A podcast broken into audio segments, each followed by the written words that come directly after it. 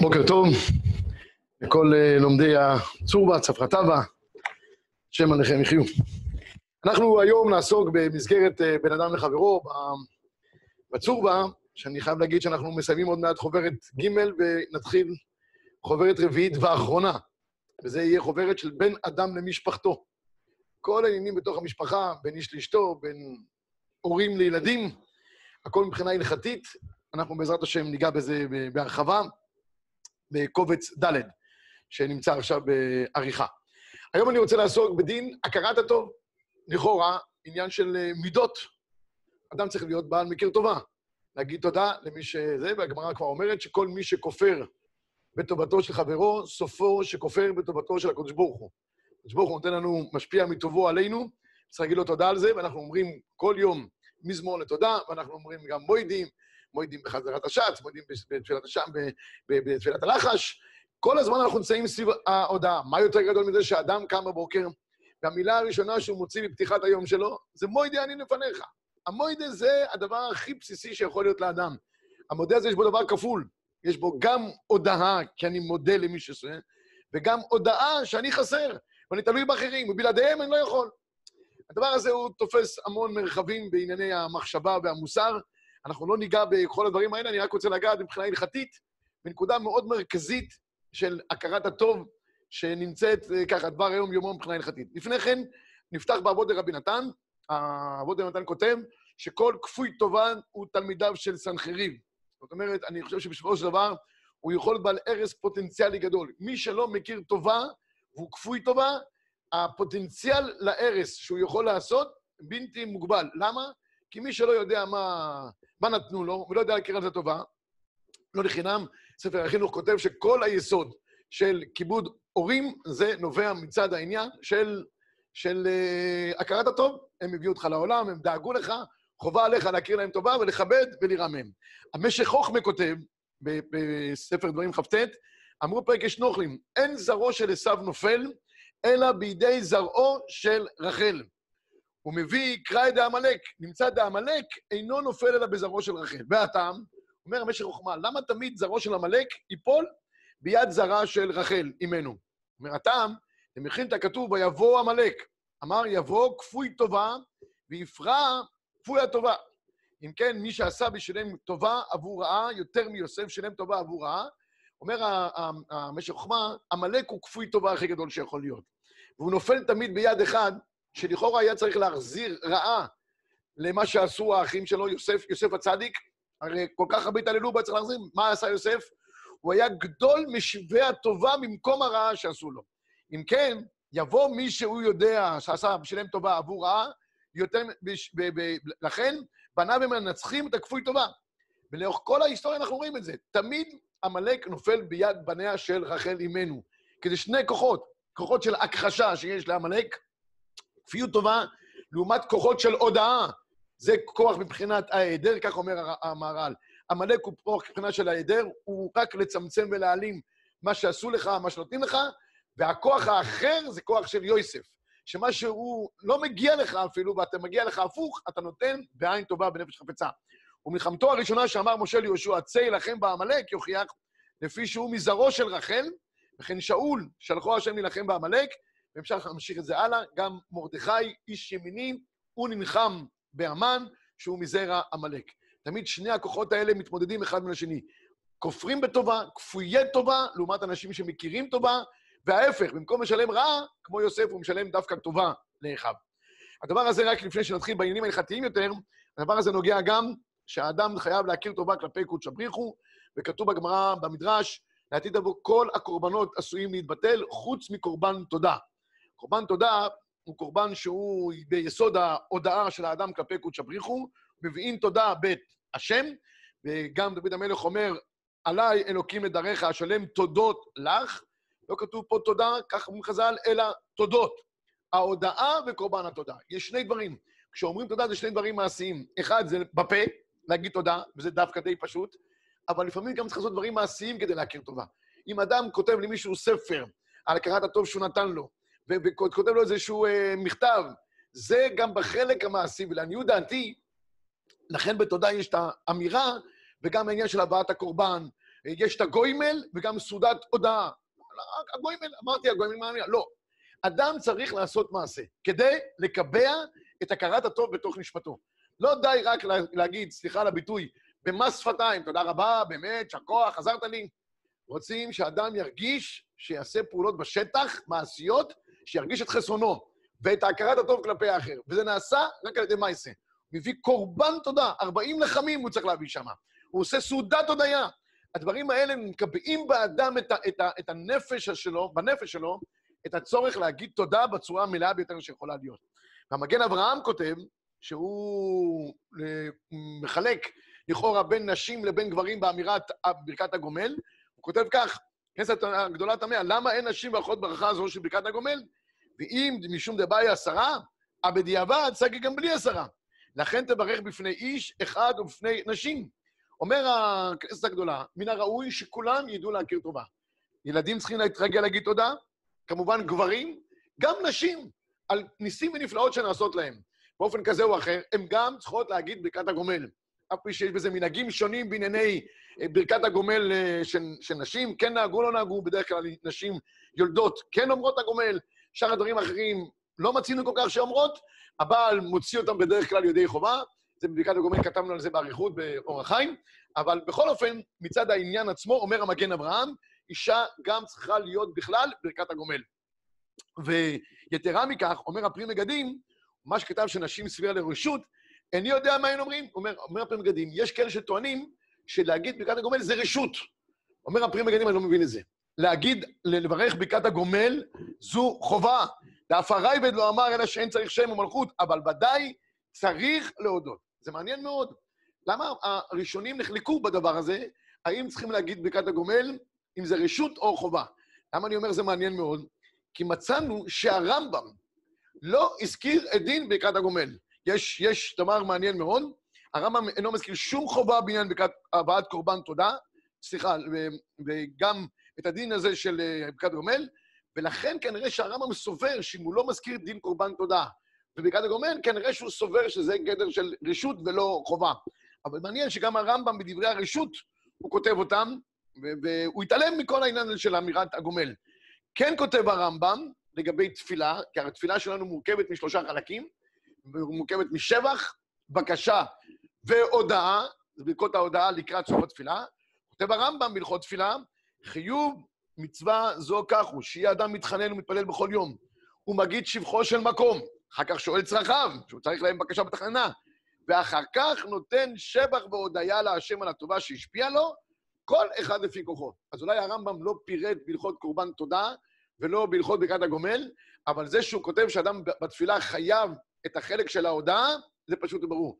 שמעתי פעם בשם הרב אליושים, שמספרים עליו שבגיל 100 עשו לו ניתוח מורכב מאוד בלב, הביאו איזה מנתח גוי מאמריקה, כדי שהניתוח יהיה מוצלח, בכל אופן בגיל הזה, ואז כשנגמר הניתוח, שאל הרב אליושים, איך אומרים תודה באנגלית? היה חשוב לו ללמוד, תגיד את תודה באנגלית.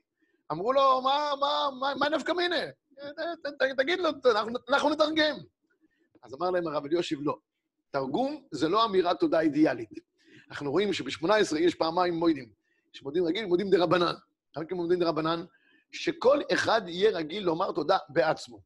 כמו שקיבלת בעצמך את הטובה, תגיד אתה בעצמך הטובה. אנשים רגילים מאוד לקחת, מאוד אוהבים לקבל, אבל כבר להגיד תודה בעצמם, בצורה מסודרת, מכובדת, זה כבר קשה להם. שולחים שליחים, שולחים הודעות. כשצריכים אותם הם קשרים אליהם 100 פעם. כשהעניין נגמר ונסגר, כבר מתעלמים מהם לגמרי. ואם כבר מתעוררים כן, אז שולחים איזו הודעה ככה לצאת ידי חובה. לא. הרב אליושיב אומר, אמירת תודה צריכה להיות בעצמך, בלשון שלך, בלי מתרגמים ובלי שליחים. טוב, זה לגבי העניין של אמירת תודה של בין האדם למקום. ואנחנו עכשיו ניגע רק עוד בדבר אחד לפני שנתחיל את ההלכה, הרמב"ן מציין, דבר מעניין מאוד בפרשת הניסים, שגם קודש הבריחו מכיר לנו טובה. כביכול, גם ברמב"ן, זה מופיע בכמה מקומות, כביכול קודש הבריחו תלוי גם בנו, והוא מודה לנו, לכנסת ישראל, על הקשר שיש לנו איתו ביחד. איך אומר הרמב"ן, מאיפה זה מופיע? פרשת הניסים, אנחנו חוזרים עוד מעט חנוכה, נחזור על כל יום, על כל נשיא, בדיוק כמה הוא הביא, אף על פי שכל אחד הביא בדיוק כמו האחר. אבל כל יום נקרא את פרשת הניסים. מה העניין בזה?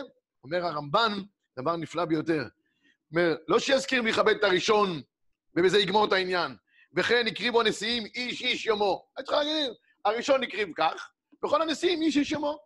כי יהיה זה קיצור בכבוד האחרים. ואחרי כן חזר בכללם, להגיד שהיו שקולים לפניו יתברך, כמו שאמרו בספרי. מגיד הכתוב שכשן שבו כולם בעצה אחת, כך שבו כולם בזכות. כערות כסף, הם שהתנדבו ולא יראה בהם פסול. הקדוש ברוך הוא, אומר הרמב"ן, כביכול מכיר טובה לכל שבט לשבט. וכשאתה מכיר טובה למישהו, אתה לא עושה את זה בקיצור, ולא בדילוג, ולא עם כולם ביחד. תודה לכל אחד ואחד. וכביכול קודש בריחו כל יום מצווה אותנו, להגיד פרשת הנשיאים, כל נשיא ושבט בפני עצמו, כי יש הודעה כביכול אישית של קודש בריחו לכל שבט ושבט שהביאו את הנדבה למשכן. עד כאן, בנקודה הזאת של החשיבות של הכרת הטוב בין האדם למקום, בין הקודש ברוך הוא לבינינו, והחשיבות של קורבן תודה. עכשיו משהו ככה למעשה, בכל אופן אנחנו בצורבה, אז שיהיה ככה הלכה גם למעשה. אני רוצה לגעת בברכת האורח. ברכת האורח יסודה בהכרת הטוב של האורח למארחיו. וזה נוגע לכלל האורחים כולם, קודם כל צריך להגיד את זה בצורה פשוטה. גם ילדים שבאים להתארח אצל ההורים, הגם שזה מובן מאליו, וההורים מבקשים מאוד שהם יגיעו, ולוחצים עליהם והכל, אז בסוף ההורים צריכים להגיד להם, תודה רבה שבאתם. עם כל זה, אורח טוב מברך את בעל הבית. לא משנה מי זה בעל הבית, הגם שהוא חפץ מאוד בעיקרו. כך אומרת הגמרא מסכת ברכות, אורח טוב מה הוא אומר? תמיד מסתכל בעין טובה. כמה טרחות ערך בעל הבית בשבילי, כמה בשר הביא לפניי, כמה יין, כמה גלוסקאות, כל מה שטרח, וטרח אליו בשבילי. ואורח שהוא צר עין, כל הזמן רק רוצה יותר ולא יודע סובה, אז בדיוק הפוך. ומה הוא אומר? מה בסך הכל עשו בשבילי? תמיד אדם אוהב, מה שאדם עושה לאחרים, הוא יודע לפאר ולרומם. מה שעשו בשבילו, עשו לו משהו, מה הבעיה? ככה זה דרכם של הבריות. אותו ריח שהוא צר עין ולא יודע להודות, מה הוא אומר, אומרת הגמרא? מה אכלתי? פד אחת, חתיכה אחת, כוס אחד. ממילא בעל הבית כבר טרח בשביל עצמו? נו, אז אני אכלתי את דרך אגב. לא טרח אלא בשביל אשתו ובניו. על אורח טוב מה הוא אומר? זכור כי תשיג פועלו אשר שורו אנשים.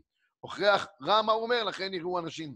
יש ממש שני סוגי אורחים. אנשים שיודעים להודות כדי ביי ולהכיר תומה, יש אנשים צרי עין שלא יודעים להגיד. שני עולמות, שני דברים. יכול להיות שהם אוכלים עבורתו, נראה לי פשט של הגמרא, הם אוכלים אותה סעודה בדיוק. אין הבדל בסעודות. אותו אוכל. זה רואה את זה בעין טובה, וזה רואה את זה בעין צרה, בעין רעה. פשוט מאוד, שני עולמות של הסתכלות, איך האנשים האחרים שנותנים לך, איך להודות להם. מכאן זה מגיע הלכה למעשה. הגמרא מסכת ברכות, בדף מ"ו כותבת שאורח מברך, כדי שיברך את בעל הבית. אני רוצה פה רק להגיד נקודה חשובה, כשאנחנו אומרים אורח מברך, יש מצד העניין עצמו, לכאורה, בעל הבית הוא המברך. אבל, ואם יש אנשי הבית שהם חיים ביחד, אז המחבר פוסק ברש א' באורח חיים, שלכאורה נותנים לגדול שבהם לברך. אם זה כהן, יש דין וקידשתו. כל דבר הוא פותח ראשון. נכון. זה שכולם הם בני הבית, והחשוב שבהם והגדול שבהם הוא המברך. אבל, אם יש אורח, הגם שיש אנשים חשובים מן האורח, אתה יודע, יושבים שם רבנים חשובים, אבל יש שם אורח, אורח מברך. למה? כדי שיברך את בעל הבית.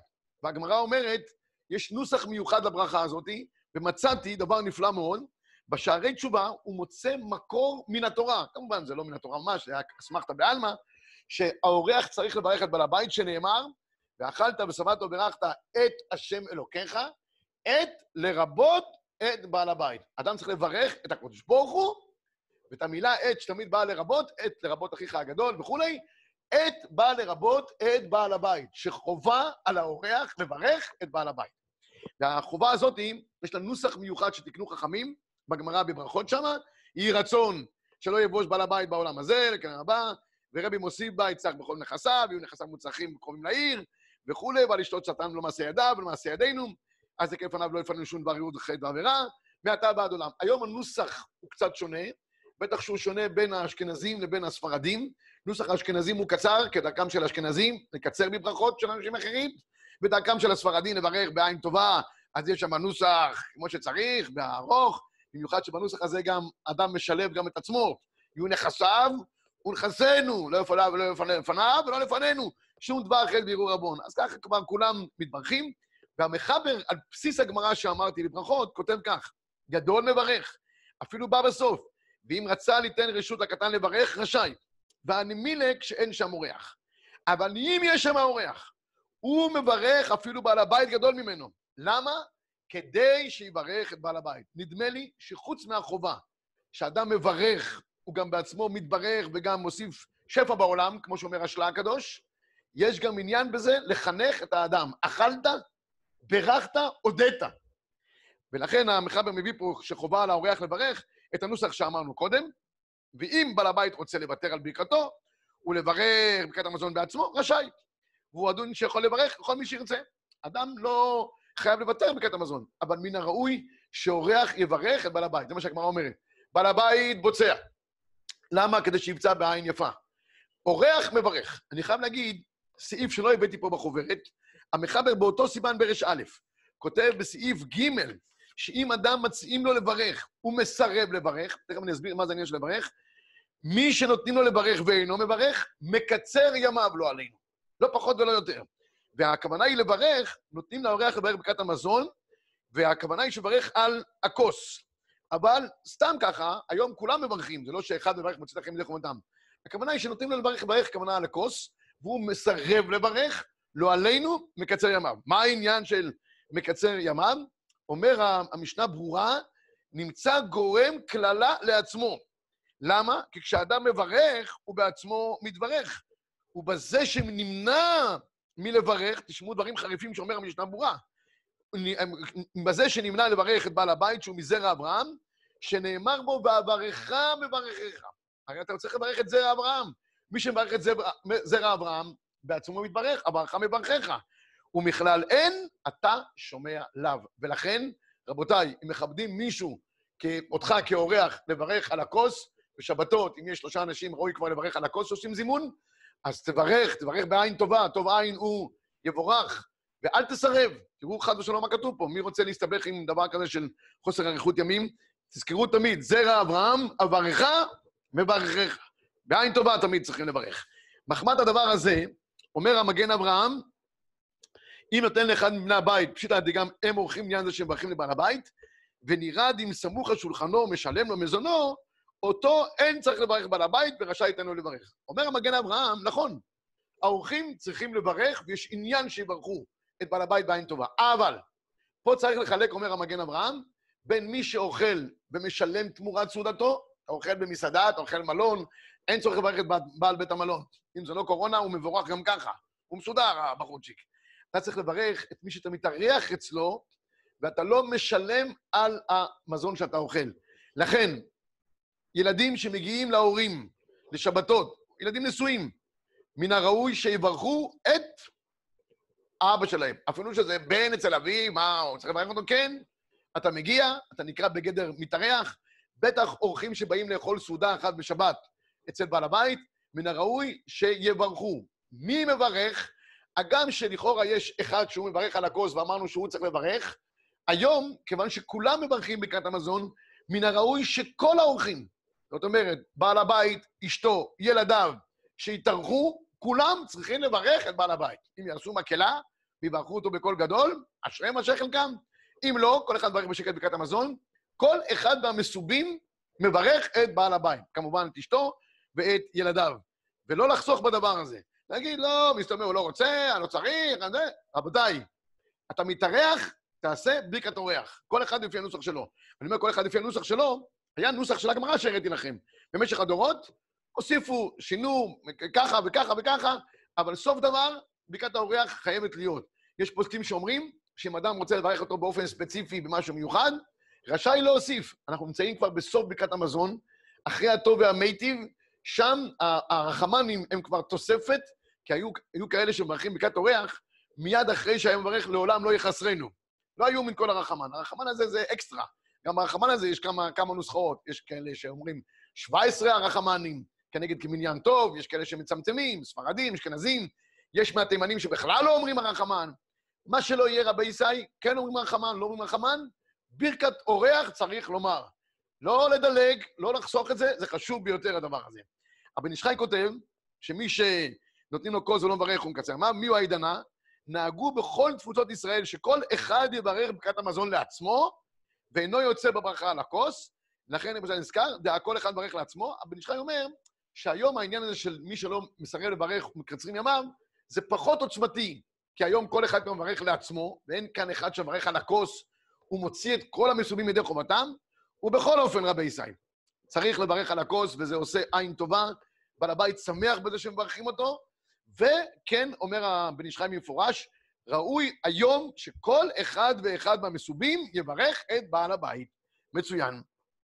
ויש עוד דבר אחד מעניין, בפסקי תשובות כותב, גם אם בעל הבית לא נמצא סמוך על השולחן. נתן להם לאכול, ממהר לעבודה, יש לו טלפון. מן הראוי גם לברך אותו. מה זה משנה? ברכת תודה צריך לברך את האורח בכל מקרה שלא יהיה. מתוך כך, מצאתי פסק דין מלי בכף החיים, שאפילו אם לא אוכלים על שולחן, אלא בעל הבית עשה להם פיקניק. עשה להם על האש, בחוץ. הוא הזמין את המשפחה, עשות על האש. כל בני המשפחה שאכלו מיסודתו, כולם צריכים לברך את בעל הבית. נדבר בני משפחה, באו קרובי משפחה, גיסים, גיסות, דודים, דודות וכולי, כולם מברכים ברכת האורח. יתרה מכך, יצאו לטיול, לא יודע, יצאו לטיול, ומישהו מחלק להם שמה סנדוויצ'ים, אפילו שכתוב, ברכת אורח. ברכת אורח, בכל מקום שאורח. אם הוא מתארח באוטובוס, תארח במטוס, מישהו שם במטוס חילק להם, לא יודע, איזה מנה טובה במקום המנות הבלתי אכילות במטוס, ואנשים אכלו ונהנו, אמרו לו, אדוני, תודה רבה, שכוייך, בתוך ברכת המזון, שיברכו את המחלק. וכן על זו הדרך, זה לא דין בבית, זה דין בהודעה למי שאפשר לך לאכול בצורה טובה. זה הרעיון שיש כאן. ומכאן אני הסתפקתי גם, האם בחורי ישיבה שנמצאים בחדר אוכל של הישיבה, צריכים לברך את בעל הבית. מי הבעל הבית על הישיבה? אני לא יודע. מנהל הישיבה, ראש הישיבה, אני לא יודע. אבל השאלה היא, האם הם נחשבים גם כאורחים או ממש חלק מבני הבית? ייתכן לומר, וכאן אני רוצה להגיד איזשהו חידוש, שכיוון שהם לא נמצאים תדיר בישיבתם, ונותנים להם, גם שיש תשלום לישיבה, ובתשלום, כבר אמרנו קודם, אין ברכת אורח, אבל כאן התשלום הוא כמובן לא פרופורציוני למה שהם מקבלים במשך חודש שלם, ברוך השם, מכל טוב הארץ, אז ייתכן שכן היה ראוי לברך את הישיבה, את הבעל הבית, לא יודע, את אנשי הנהלה, כדי שיתברכו והישיבה תהיה בשפע גדול. מתוך כך אני חשבתי אולי גם לומר שכל מי שנמצא בסיטואציה אפילו שהוא מסופק בה, אם לברך או לא לברך, כמו שמדובר פה בברכת המזון, וזה כבר בסופה, וזה ברכה, וזה טוב עין ויבורך, כשיש לך ספק, אין ספק. תברך, וזה הדבר הכי אידיאלי שיש. אז הוא כותב כאן, אני רק רוצה לסיים, בדברי המשנה הלכות. במשנה הלכות הוא כותב, ראינו שיש הרבה אנשים שלא מברכים ברכת אורח. האם יש לימוד זכות על אותם אנשים? כותב, זה באמת ברכה זו נתפסה בסידורים, אצל רוב העולם, אלא שנוסח ברכת המזון נשתנה. בזמן הגמרא היה 3 ברכות, הרביעית היא דאורייתא, וסימרו ואל תחסרנו ותו לא מידי, לכן תקנו חז"ל לאורח האוכל ברכה לבעל הבית, כמובן בגמרא. ומיהו? לא תקנו נוסח מדויק עד שלא נוכל לשנותו.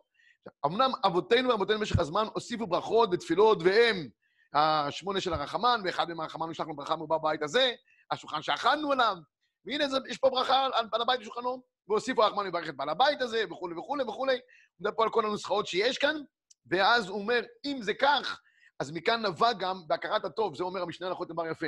כיוון שהוסיפו בברכת המזון, אדם שהוא שבע, מן הראוי שהוא באמת יברך בעין טובה, את בעל הבית, מכאן הוסיפו גם, בעיקר בנוסחאות של האשכנזים, הרחמן מברך את אבי מורי, ותני מורתי, וכולי. זאת אומרת, זה כבר זמן טוב של הודעה שאדם יהיה רגיל להודות לכל מי שסובב אותו.